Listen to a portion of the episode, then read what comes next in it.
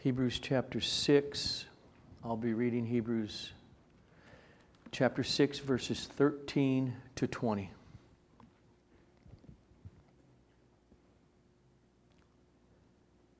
For when God made a promise to Abraham, since he had no one greater by whom to swear, he swore by himself, saying, Surely I will bless you and multiply you. And thus Abraham, having patiently waited, obtained the promise. For people swear by something greater than themselves. and in all their disputes, an oath is final for confirmation.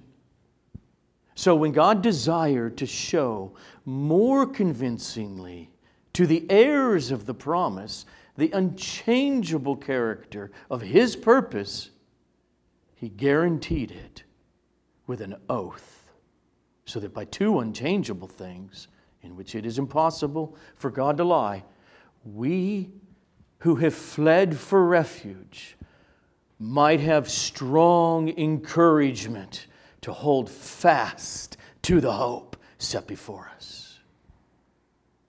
We have this as a sure and steadfast anchor of the soul, a hope that enters into the inner place behind the curtain where Jesus has gone as a forerunner on our behalf, having become a high priest forever after the order of Melchizedek. Blessed is the reading of God's holy. Now, before I pray, first just think about how we, who, who are parents, we care. We care about the emotional stability of our children. We don't want them to be depressed. We don't want them to be without hope. We don't want them to be d- discouraged. We say all kinds of things like, okay, look, settle down. You studied, you studied hard, you studied well. You, you you can do this. You're going to do well on your, on your test. Get a good night's sleep or go out there and play ball. Have fun. Get uptight. Just play like you can and you're, you're going to be just fine. But none of us should ever, ever think that our care and support for the encouragement of any of our own children or loved ones or nieces or nephews in any way is nearly as strong as the Father's desire to encourage, to support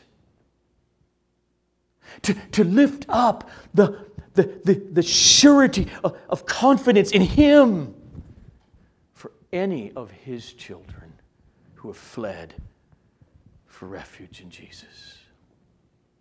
This morning's text is meant, it is meant to drive home to the believer that our Heavenly Father is yearning for us to be strongly encouraged in the pursuit of our hope. In fact, God does not just look for opportunities to encourage us, but He creates those opportunities.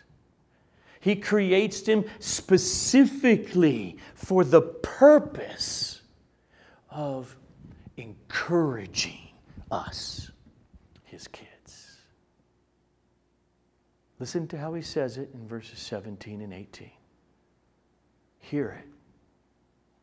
So when God desired to show more convincingly to the heirs of the promise, to show what? The unchangeable character of his purpose, what did he do? He therefore guaranteed it with an oath. Why? So that In order that by two unchangeable things in which it is impossible for God to lie, we who have fled for refuge might have strong encouragement to hold fast to the hope set before us. Notice he says, God the Father desired something. And that desire caused him to act and make an oath. In order that verse 18 would happen, that we would have strong encouragement. So if you're a Christian, we're going to notice this morning that your Father, He acts in verse 17 for the purpose of strongly encouraging you. Let's pray. So, Father, I, I ask that you will work the fruit of this text in us, your people. That every barrier to, to a lack of trust in your goodness and desire to encourage us would fall through the preaching of this passage. And through it, may we find ourselves being weaned from the love of the world and the flesh, and strongly encouraged in the hope of your promise, guaranteed with an oath. Do it, Lord, for the encouragement of our souls and thus to the glorification of your Son. Amen. So if you're there in Hebrews 6, notice that the passage, verse 13, begins with the word for, which means it's connected to what came before, which means he is now supporting what he just said. So, what he's going to do is he's going to now use Abraham in that situation in Genesis as an example to support what he just said in verses 11 and 12. So read that. And we desire each one of you to show the same earnestness to have the full assurance of hope until the end, so that you may not be sluggish or dull of hearing. But you would be imitators of those who, through faith and patience, inherit the promises. So, God wants us to have full assurance of hope so that we don't become sluggish.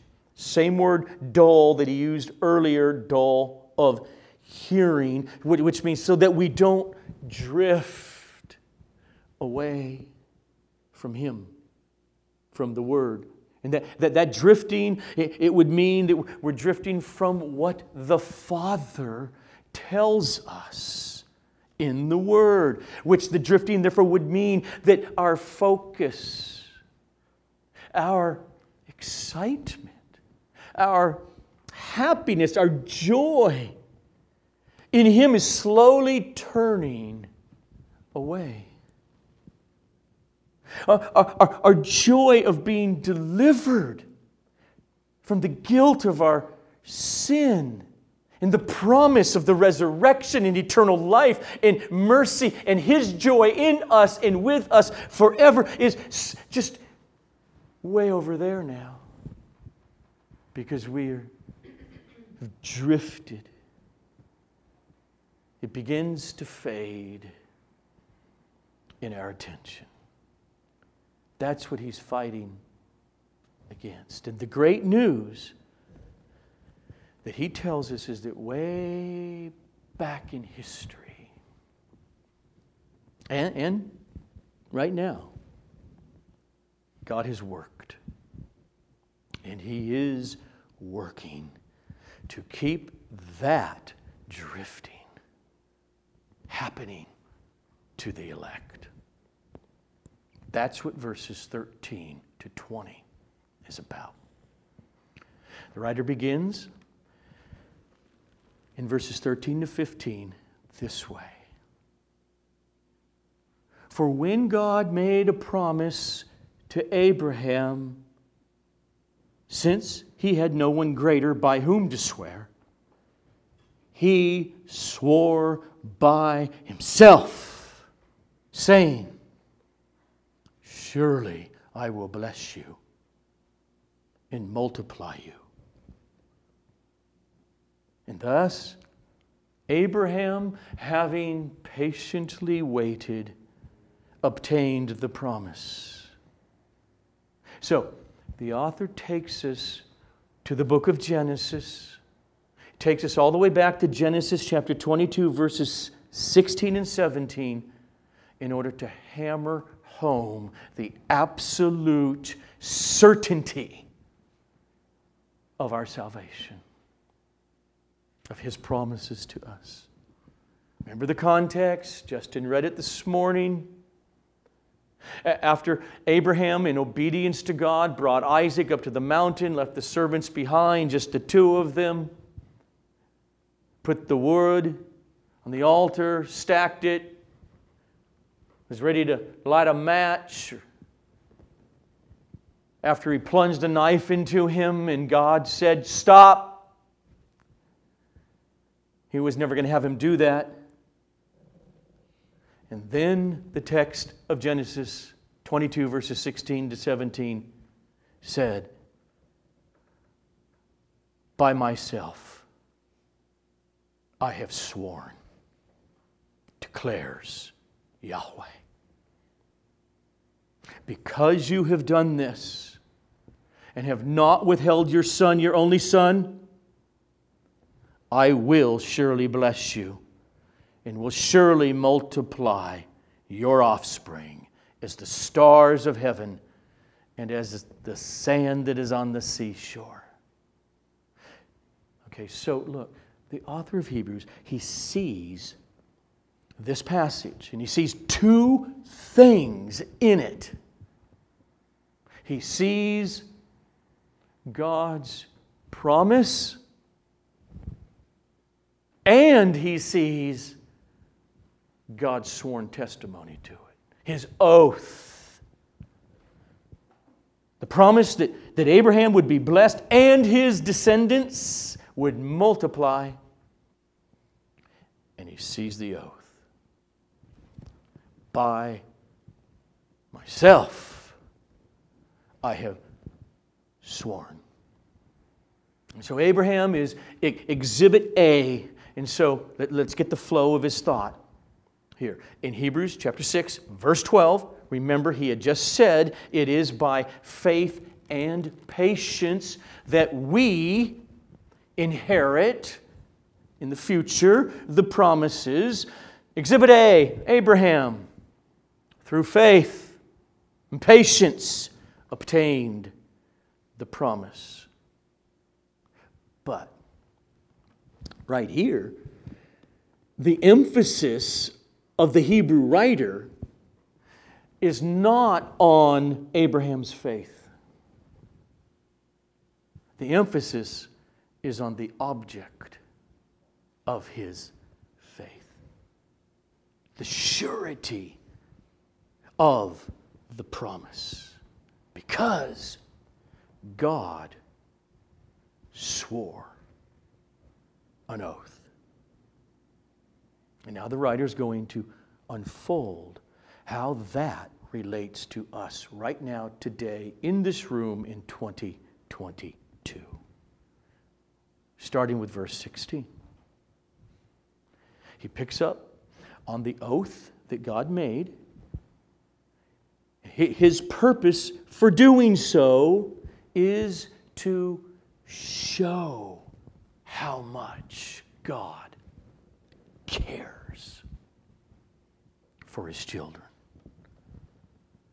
The promise is not just for Abraham, because verse 17, look at it, speaks of the heirs, the inheritors of the promise. This refers to all of Abraham's spiritual children, descendants, which means if you have come alive to Jesus, if you have awakened to the amazing promises of the gospel of Jesus and have fled for refuge in Him, then this means you. The promise is that we will be blessed. Surely I will bless you. And he means here ultimate blessing forever before God.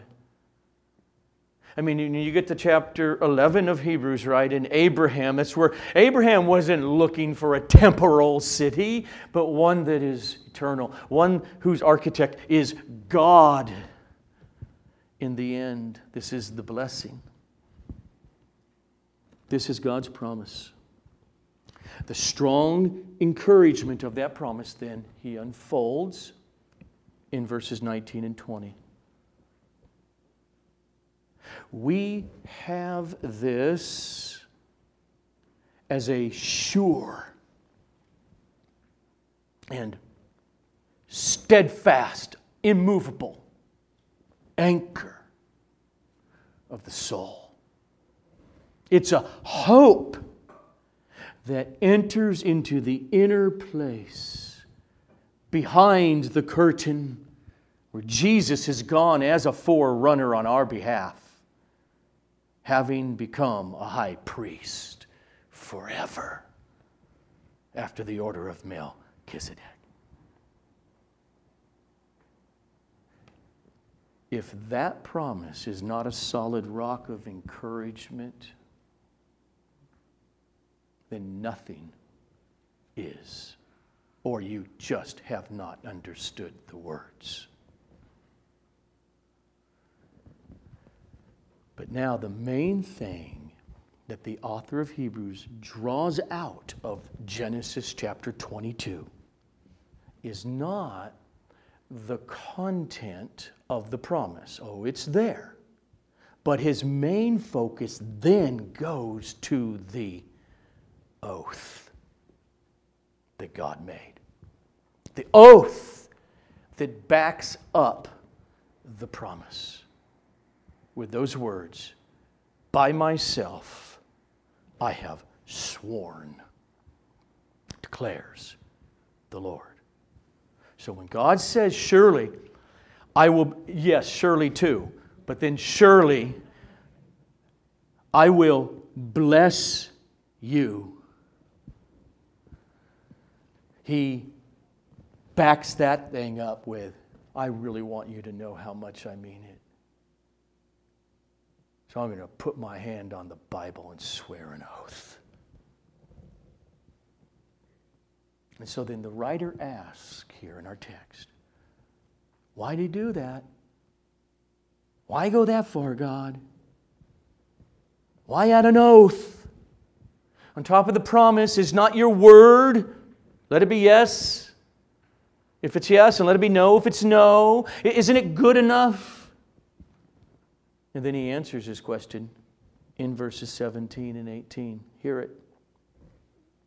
Here's his answer why he does it. I'm going to read it slowly. So when God desired, when he desired to show more convincingly to the heirs of the promise, to show what? The unchangeable character of His purpose.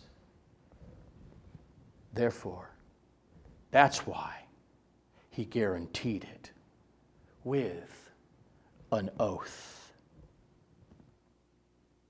Why? So that by two, the promise and the oath, by two unchangeable things in which it is impossible for God to lie, we who have fled for refuge might have strong encouragement. There's his goal. Strong encouragement to hold firm to the hope that is set before us. Why did he do it? Because God had you, believer. And I don't mean you, believers. I mean one at a time. He had you in mind. He was desiring to show you the unchangeableness of His purpose, of His will, of His desires. But not just to show you, according to the text, to show you more convincingly. That's why he guaranteed it with an oath. You who love Jesus, the Father is saying to you, Look, my child. I know everything you go through each week. And He's constantly saying, Look at how sure my promise is to you.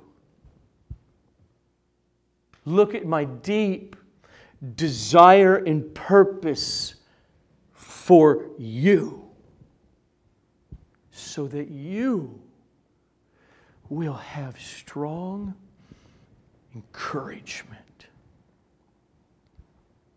God, the Father, the Son, and the Holy Spirit are wholeheartedly committed to working for your hope. He wants us to think about the future and to be totally confident about how it will turn out. That's the point of this paragraph. So he adds an oath to the promise. By myself I have sworn. And those words hit this author with a ton of bricks. And so he ponders those words. He ponders that oath in verse 16. For people swear by something greater than themselves. And in all disputes, an oath is final for confirmation. So he uses humanity for millennia have used different kinds of way to swear an oath when there's a dispute between two parties do you swear to tell the truth the whole truth and nothing but the truth so help you god under the penalty of perjury where you come together in a, in, with a contract. We, we go to the notary public. She's the witness, he's the witness. Everything's signed off. It's an oath you're swearing.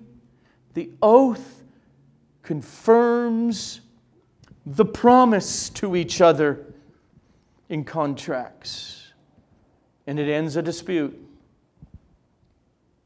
But notice they swear the oath on something or someone greater than themselves. So, Chief Justice stands there, and a newly elected president has what? A Bible. Someone's holding it, puts the right or left hand on the Bible. I think it's left right hand up. And I swear to uphold the Constitution of the United States. Swear on something greater than themselves. Or my family's a survivor TV show family for 22 years, and we have seen, because this is how you really lie to people, because who would ever swear on their mother's grave? If they didn't mean it, but it's amazing what they will do to win to win someone over because that person's swearing on their mother's dead body. Or I swear to God. Why, why does that work in, in, in humanity? What are we doing? We are basically saying if I, I put my hand in the Bible and I swear and I'm lying to you, we're saying this Bible is chock full of lies all over the place. Or my mother is a liar like I'm lying to you. Or I swear to God I didn't do it means if I'm lying, then God is utterly untrustworthy and false. That's why we swear oaths and something greater. In other words, to the degree that one values that which he or she swears upon, to that degree, that promise, take it to the bank. It's trustworthy. And so the writer he looks at Genesis and he sees how God swore an oath. And he says in verse 13 of our passage For when God made a promise to Abraham, since he had no one greater by whom to swear, he swore by himself. He's saying, I want to give my people, I want to give the elect, I want to give those who embrace my son strong encouragement. Therefore, I will add an oath. I, God, will place my hand on such and such and swear in order to show them how much I want them and their hope to be undergirded with surety. So, what do I, God, swear by? Should I swear by all of creation and the vast, massive universe? Or, or maybe I swear on humanity, the pinnacle of creation. No. Nope. Nothing. Nothing in all creation is great enough to give the level of encouragement to my children that I desire to give to them. But there is one thing that there is one value above all other values combined. There's one reality that God is less likely to dishonor than anything else. In fact, it is impossible for him to dishonor what he puts his hand upon here. There is one being whose worth, whose honor, whose v- value, his, whose greatness is exceedingly more than any and everything else combined. And that's God Himself. And so God swears on himself. Since he had no one greater by whom to swear, he swore by himself. God did not swear an oath because without the oath, his word wasn't good enough. He did it because Abraham and we are weak. And he tenderly cares for his own children. He deeply, really desires to show, to prove, to, to demonstrate, to display, to drive home the hopefulness of our future. He really wants us to get this. Read the text again, verse 17 and 18. Let him, by the Spirit, speak to you. So, when God desired to show more convincingly to put your name in there,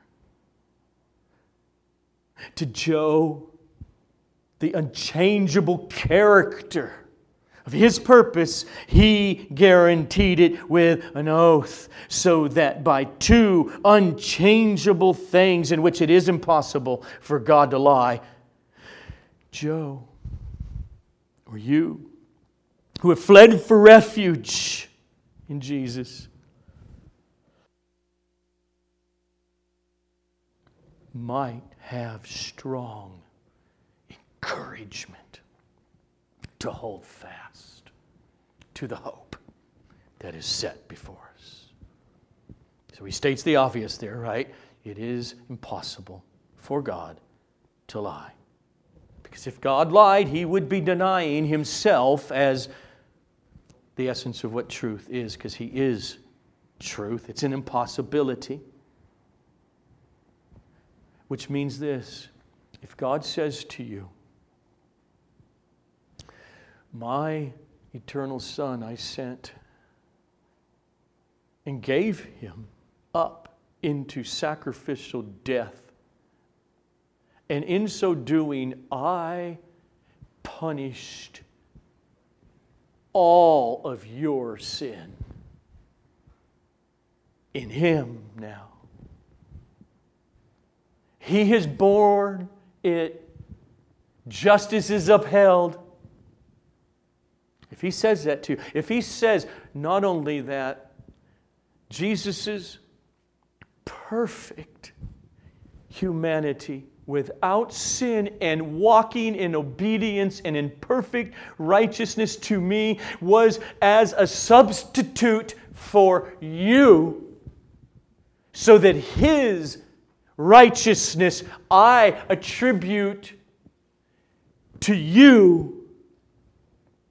If he says to you, this human being, my eternal Son without beginning, who became man, after death was raised from the dead and ascended, and he has gone, and we'll come there next week, behind the curtain into my holy presence to live forever more in order to make the pathway for you to come in there and not die. If God says that to you, the point of the text is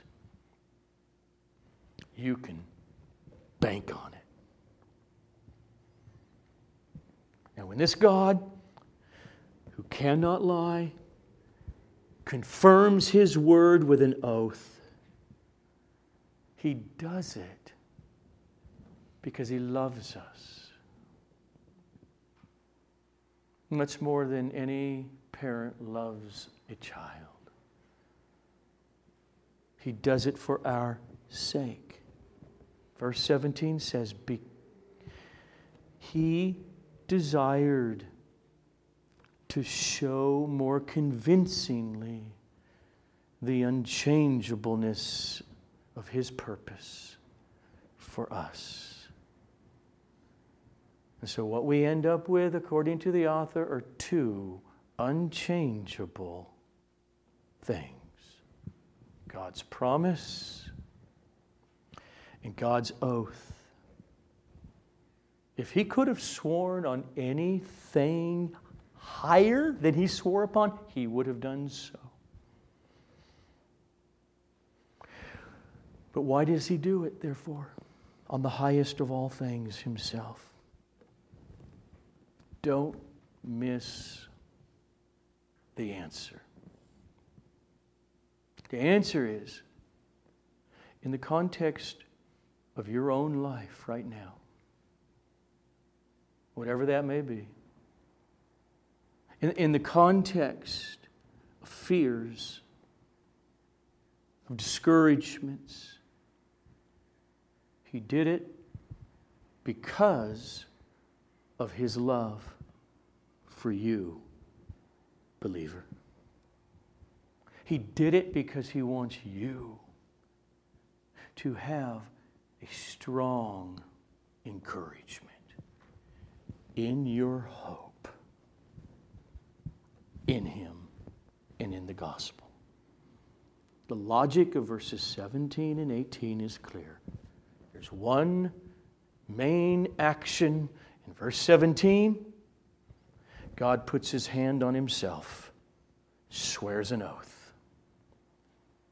And he does that for one main purpose. Verse 18 so that we who love Jesus would have strong encouragement.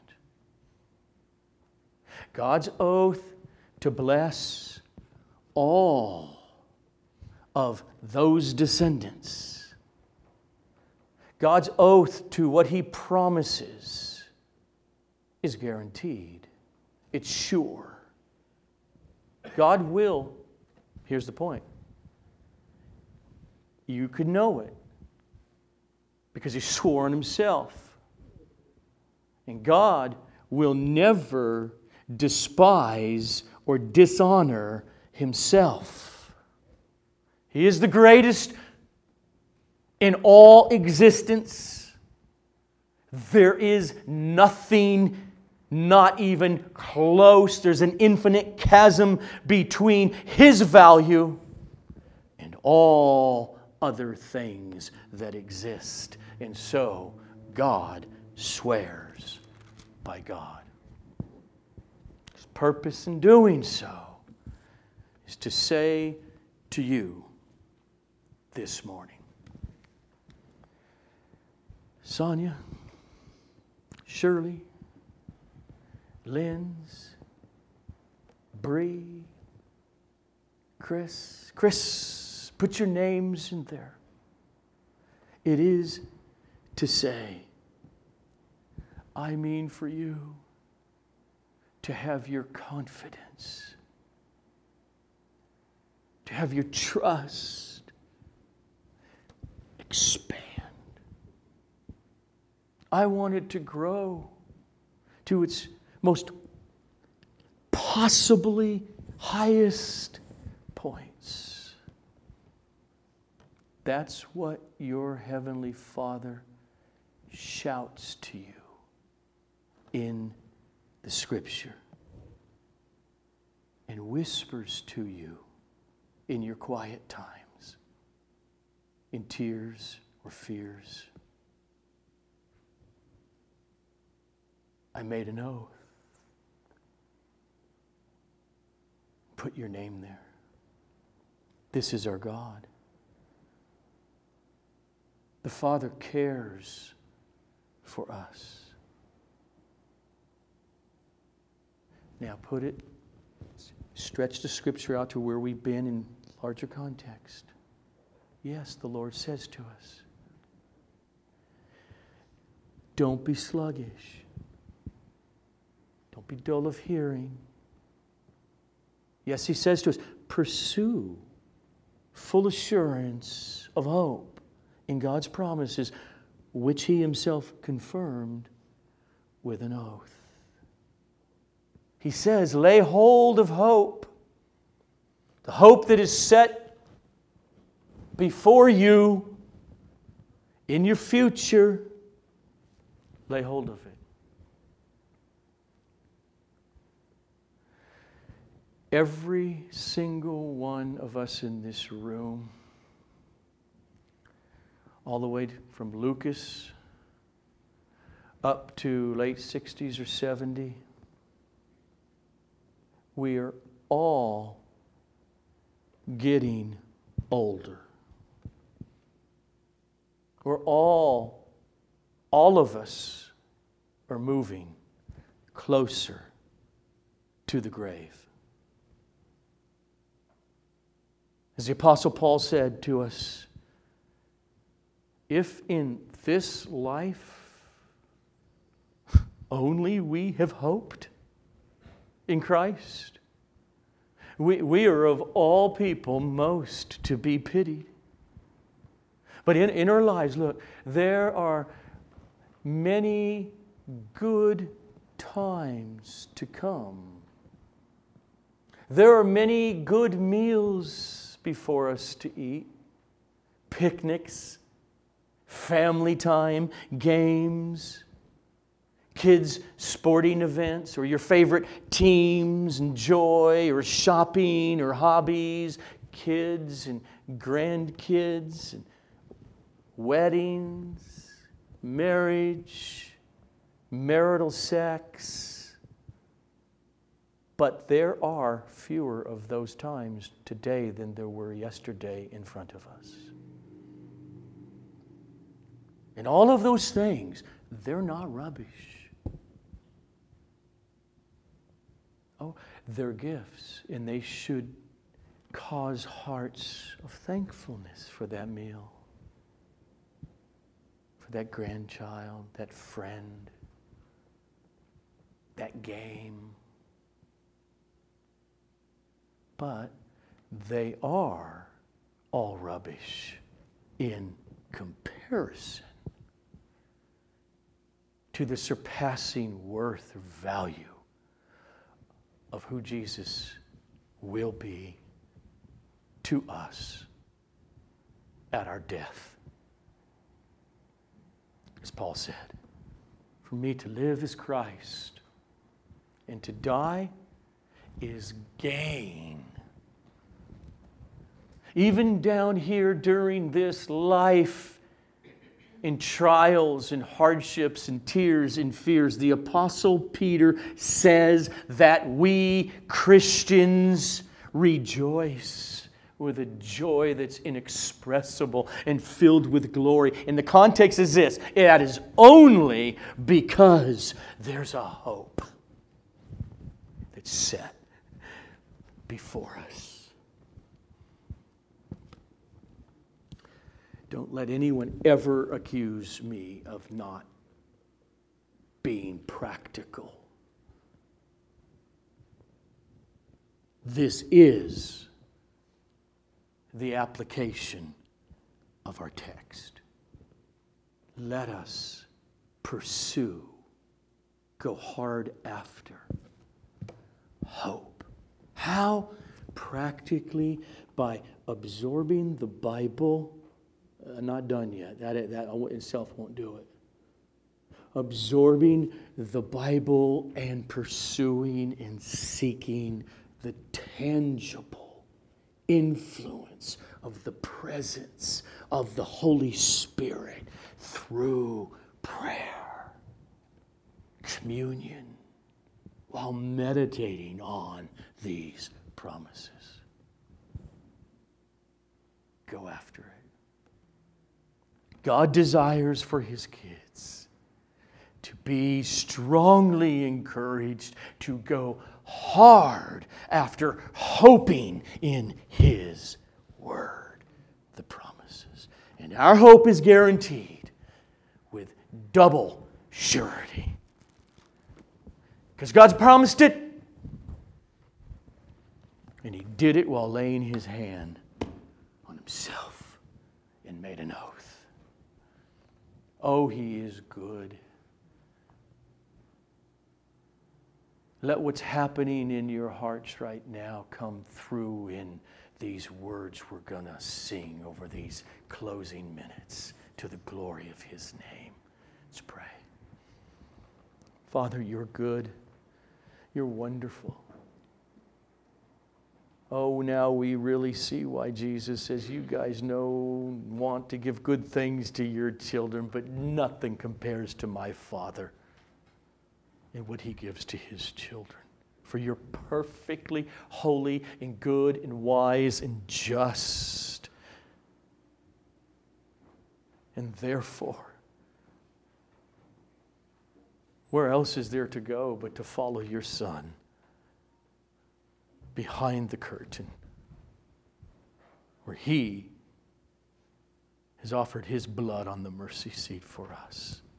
Oh, glorify Him, Holy Father. In His precious name, Jesus, amen and amen. Let us stand.